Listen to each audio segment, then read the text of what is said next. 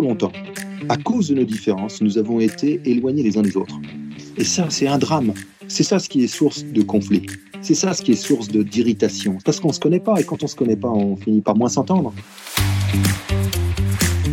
Ça a été une prise de conscience du fait que finalement ces personnes sont exclues. Elles sont exclues du monde du travail qui est finalement le plus important, là où on passe le plus de temps dans, notre semaine. Ben, nous, on ne leur donne pas de place.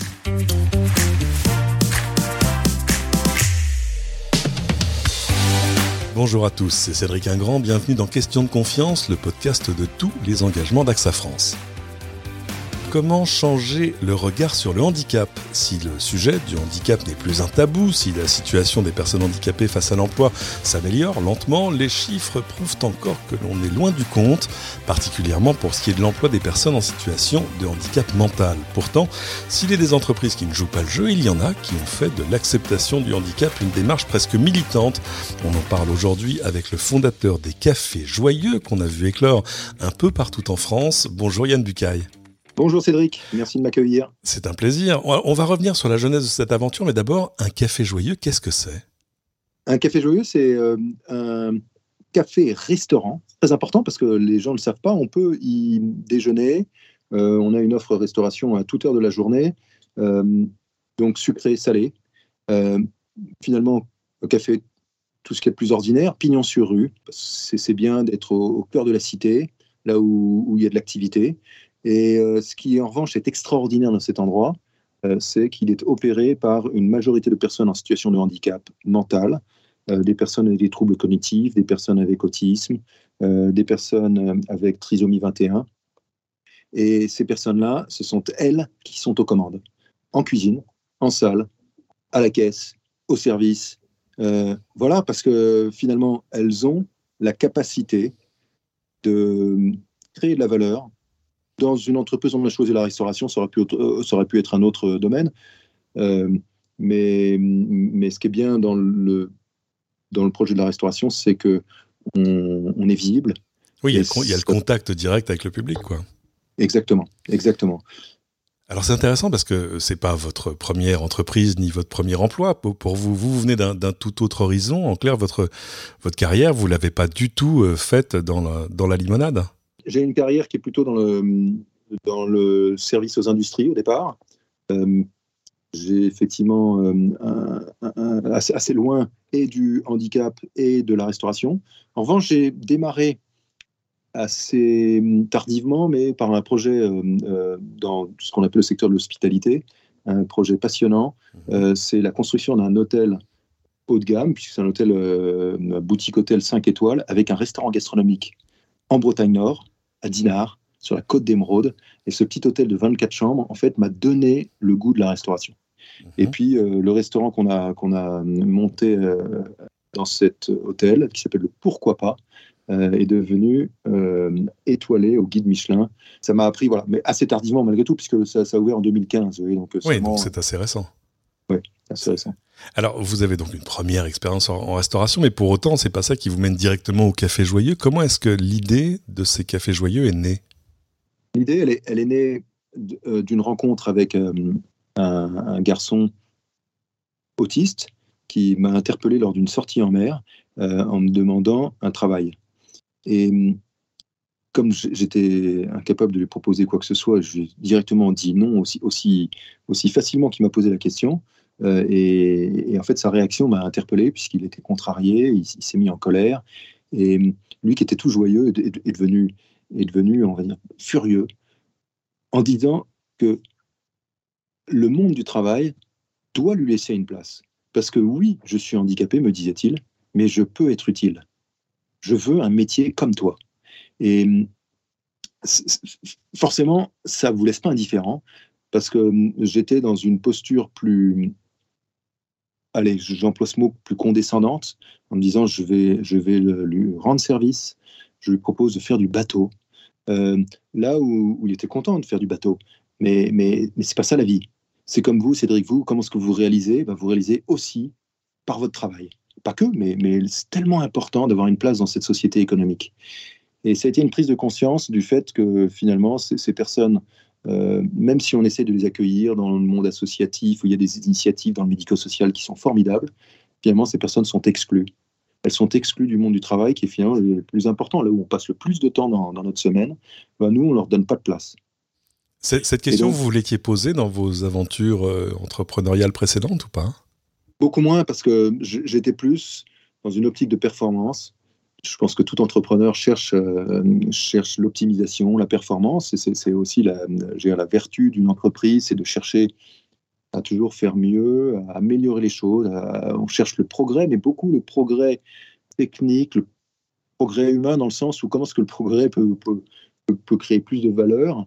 Euh, là où en fait, souvent on prend les choses dans le sens inverse euh, de ce qu'il faudrait. En tout cas, pour nous, le Café Joyeux, c'est une occasion euh, de montrer que le progrès doit d'abord être au service de l'homme et non pas au service d'une d'une quête de, de, retour sur investissement, de TRI, de, de, de Rocher, de tous ces termes un peu barbares qui, qui, cherchent à vous faire faire, à vous montrer qu'on est très fort parce qu'on a fait non pas du 14% mais du 16%. Bon.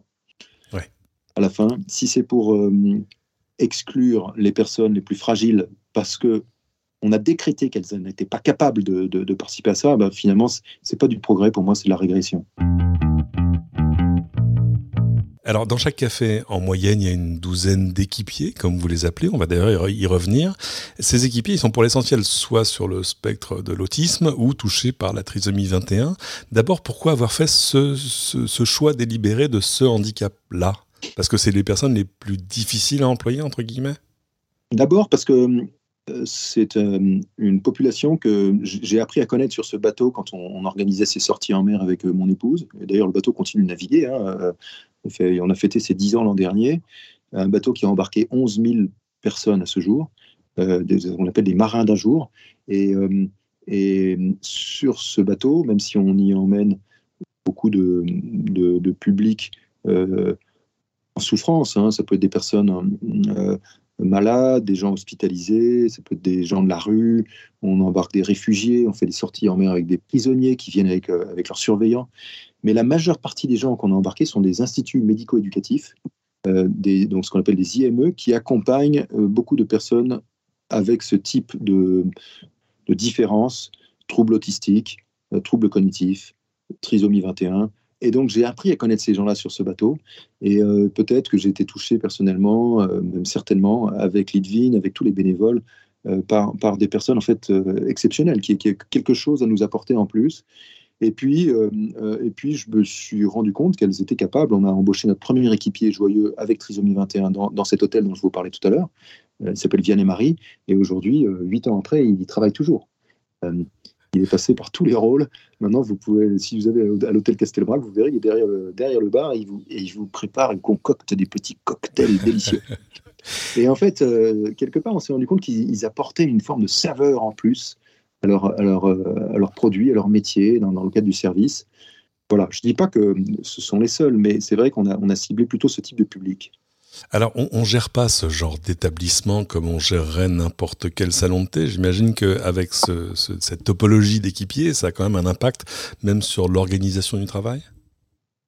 Bien sûr. Ces personnes-là, ce qu'on appelle nos équipiers joyeux, sont, impressionnants parce qu'ils s'adaptent au monde de l'entreprise, et c'est le but, et ils progressent énormément grâce, grâce à, euh, cette nouvelle situation qu'ils vivent. En revanche, nous devons, en tant que responsables, en tant que dirigeants, en tant qu'opérateurs économiques, nous adapter aussi à eux. Donc euh, évidemment qu'on ne leur propose pas des, contrats euh, de 35 heures, évidemment qu'on essaye d'avoir des aménagements en fonction de, euh, de, leur capacité. On a des contrats de 15 heures, de 20 heures.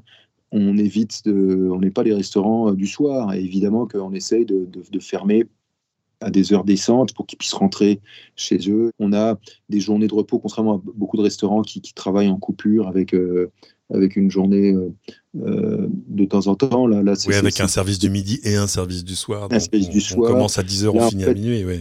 Ouais, compliqué, c'est dur. De toute façon, travailler dans un resto, c'est tellement dur, c'est dur. Je les admire. Du coup, on essaie aussi d'adapter les choses. On a aussi adapté notre matériel. On a des, skippers, qui sont les, managers de restaurants, qui sont des personnes, euh, des professionnels de la restauration, mais qui, qui, sont formés et accompagnés pour pouvoir euh, effectivement réagir face à, nos équipiers joyeux qui parfois peuvent avoir des, réactions surprenantes pour, pour nous qui, qui, sont neurotypiques. Voilà, donc il a une somme de choses. Euh, chaque, chacun fait un pas l'un vers l'autre. Alors, ces employés, on le disait, vous les appelez des, équipiers qui servent, ouvrez les guillemets, des convives. Pourquoi pas les appeler des serveurs et des clients comme tout le monde? Parce que notre raison d'être, je, vais vous dire, Cédric, j'ai une chance inouïe avec Litvin quand on a lancé ça, c'est qu'on avait écrit notre mission avant même de savoir ce qu'on allait faire. Là où beaucoup d'entreprises se cherchent une raison d'être aujourd'hui, et c'est ce qu'on les payer les consultants des fortunes pour savoir euh, pourquoi ils se lèvent le matin, euh, nous, euh, on a choisi le, café-restaurant, mais, mais après avoir défini notre mission. Notre mission, c'est l'inclusion de la fragilité dans le monde par le travail et par la rencontre.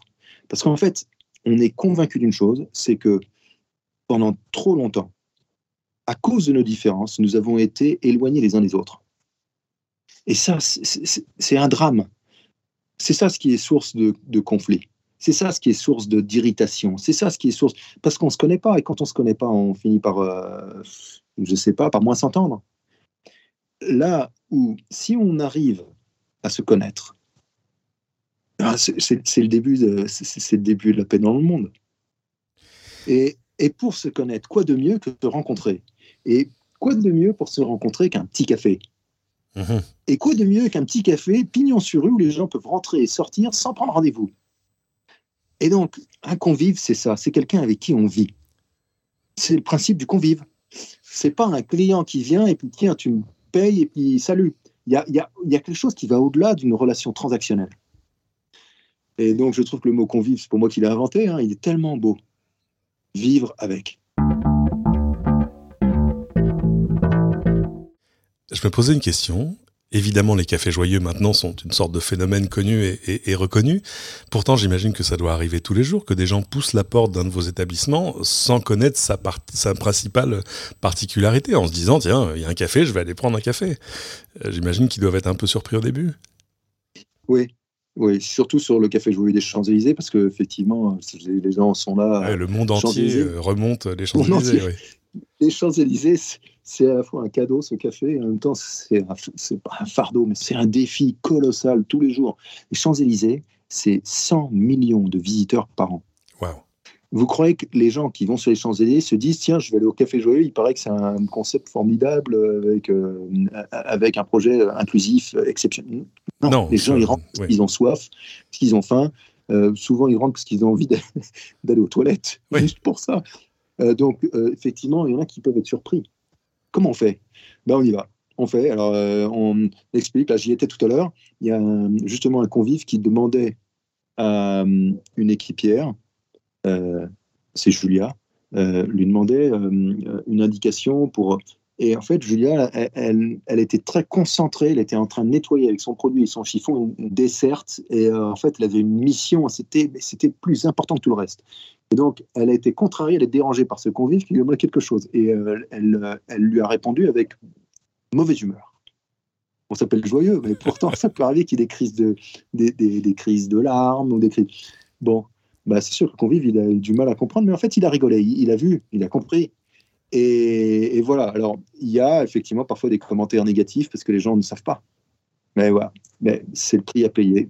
C'est intéressant parce que tous ces choix que vous avez faits, les cafés joyeux ne sont pas des cafés comme les autres, mais ça, ça impacte aussi, euh, comme, dirait, comme on dirait dans la, presse économique, la structure même de l'entreprise.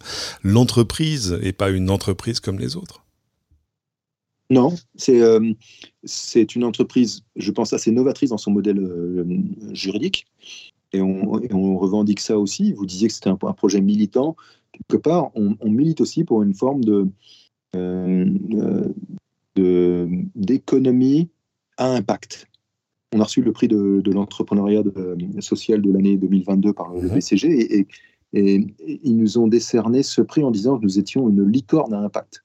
Alors, on n'est pas encore une licorne, n'empêche, à impact, ça je prends. Oui, je prends parce que notre, notre euh, volonté, c'est de produire de l'impact social, de l'impact positif. Alors évidemment, euh, c'est sûr qu'on ne fait pas envie à toutes ces boîtes qui cherchent à faire que du rendement. Euh, et c'est pas, pas facile. N'empêche, ce qu'on est en train de créer, cet impact avec les coûts évités, avec le progrès humain qu'on essaye de mesurer, ça, c'est ce qu'on a en ligne de mire. Tous les collaborateurs de l'entreprise, 250 personnes, c'est leur but. Après, on est aussi un modèle juridique différent, puisqu'on est une entreprise ordinaire, une société, euh, une SAS, société par action simplifiée, mhm. comme, comme la plupart des boîtes en France, sauf qu'elle est détenue par un fonds de dotation, une entreprise, enfin une structure sans but lucratif. Donc, quelque part, on invite, on, invente euh, euh, une forme de capitalisme désintéressé, d'intérêt général. Et ça, euh, je pense c'est très novateur. En tout cas, il n'existe pas beaucoup de projets comme ça. Et, oui, c'est bien d'en parler. Je vous remercie de poser la question parce que peut-être ça peut donner des idées à d'autres. À d'autres On va voir comment ça pourrait se, décliner. Bon, si le but des cafés joyeux, c'est pas juste d'employer ces personnes ou de faire du profit, alors le but ultime, c'est quoi? C'est juste de faire plus de cafés joyeux? Non, c'est euh, de toute façon là, il y a tellement à faire. Euh, c'est donner envie, on le disait. C'est peut-être montrer, montrer que c'est possible euh, c'est de changer le regard. Voilà, au début, on lançait ça en rigolant, en disant on est un Starbucks, un Starbucks à la française, uh-huh. parce que tout est à la française, parce que tout, tout, est cuisiné sur place, tout est fait maison, et en plus de ça, la française, parce que c'est totalement solidaire. On sera jamais Starbucks. En même temps, moi, je suis content de, voir qu'on joue le rôle de passerelle. On a ouvert il y a deux ans notre centre de formation d'apprentis joyeux, où on délivre des diplômes reconnus par l'État, c'est des, titres professionnels certifiés qui permettent à nos équipiers après d'aller travailler ailleurs. Ça, c'est formidable aussi.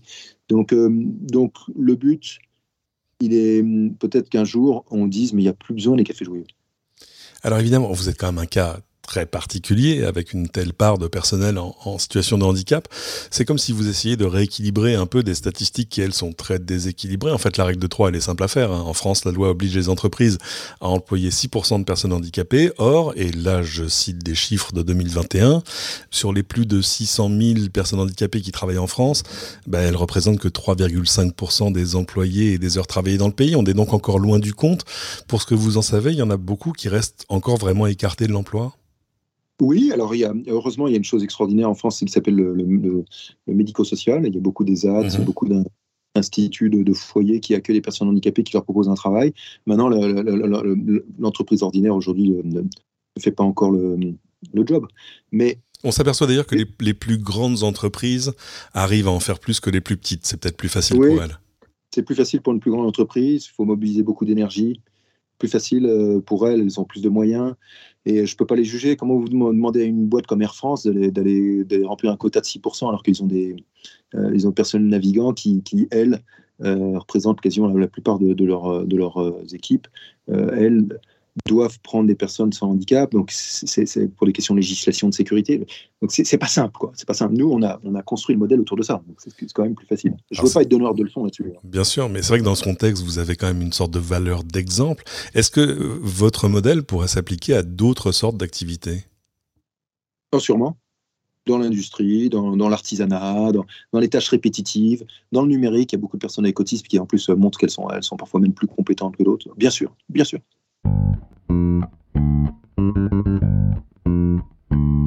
Alors, on voit le bénéfice qu'en tirent tous ces gens que vous employez aujourd'hui, mais vous, Yann Bucaille, très personnellement, qu'est-ce que vous retirez de, l'aventure de ces cinq dernières années? Bah, c'est d'abord euh, c'est une immense joie. Je, pense que tout le monde gagne en joie ceux qui, s'approchent, mais c'est aussi euh, un, projet euh, difficile, très éprouvant, parce que c'est une responsabilité énorme c'est beaucoup, beaucoup d'équipiers comptent, comptent, sur nous. Et donc, c'est du coup, je vois, la générosité qu'il peut y avoir autour de nous. Euh, c'est le cas, par exemple, d'AXA qui nous a, mis en lien, qui, qui euh, nous propose un, un, emplacement pour pouvoir faire un café joyeux. Il y a beaucoup, beaucoup de gens qui, qui s'engagent autour du projet. Donc, ce que je vois, c'est qu'en fait, quand on, on, amorce une pompe, il y a, il y a, il y a un engouement et un engagement, pour reprendre le, le terme de votre émission. Il y a un engagement très très fort parce que les gens ont envie de faire le bien. Alors justement, vous mentionniez AXA, ce qui me donne pour le coup une transition idéale pour dire deux mots, des actions d'une entreprise de la taille d'AXA France sur le sujet du handicap au travail. Bon d'abord, il y a une actualité, mais ça, vous êtes très très au courant. Il y a l'ouverture d'un nouveau café joyeux, mais qui lui sera à l'intérieur du siège même de l'entreprise à Nanterre. Un café que vous allez opérer avec Sodexo. Pour le reste, la question du handicap n'est pas franchement une nouveauté pour AXA, qu'on a même fait un des piliers de sa politique de diversité et d'inclusion depuis près d'une trentaine d'années, au travers d'initiatives au travers d'engagements portés noir sur blanc dans ses accords d'entreprise. Dans le dernier en date, signé récemment, l'entreprise s'engage ainsi à faire progresser d'un point le taux d'emploi des collaborateurs en situation de handicap chez AXA en France pour passer la barre des 5% d'ici à fin 2025. Alors, dans, la pratique, ça veut dire recruter 130 personnes dans les années à venir tout en les accompagnant évidemment sur l'aménagement des postes de travail, sur l'aménagement des conditions de travail, des horaires aussi selon les besoins et le handicap de chacun avec des référents handicap dans chaque entité pour mieux accompagner le dispositif. On vous mettra justement dans les notes de l'émission un lien vers la page dédiée à la diversité et l'inclusion sur le site de recrutement d'AXA France. Merci beaucoup Yann Bucaille de nous avoir donné un peu de votre temps. Si on veut en savoir plus sur les cafés joyeux, si on veut venir y boire un café, y déjeuner, ou justement si on veut venir y travailler, où est-ce qu'on peut en apprendre un peu plus en ligne? Le, le, mieux, c'est notre site web caféjoyeux.com. Après, on a une chaîne YouTube qui montre beaucoup de vidéos. Il y a un, petit truc sympa qu'on a lancé il y a six mois qui s'appelle euh, les capsules de joie. On raconte la vie de nos équipiers euh, en une minute, une minute trente, avec des témoignages qui sont très beaux. Voilà, et euh, surtout venez dans nos cafés, vous verrez la liste sur notre site web. N'hésitez pas et achetez du café joyeux sur Internet. Vous vous faites livrer, même dans votre salon, au bout du monde. Euh, vous, vous aurez de l'impact. Merci encore. C'est ainsi que se termine cet épisode de Questions de confiance, podcast à retrouver sur toutes vos plateformes préférées et habituelles. Si ce n'est déjà fait, pensez à vous abonner. N'hésitez pas à partager cet épisode autour de vous. D'ailleurs, si vous découvrez ce podcast, si c'est la première fois que vous écoutez Questions de confiance, pensez bien à vous y abonner pour pas rater les suivants. Et surtout, n'hésitez pas à aller explorer les trois saisons précédentes. On y a déjà parlé moult fois de questions autour du handicap. Questions de confiance est une production heavyweight pour AXA France, production exécutive Cécile Julien Labruyère, coordination, production et montage Adrien Mertz, Chris Modolo et moi-même. Prochain engagement au prochain épisode. Salut à tous.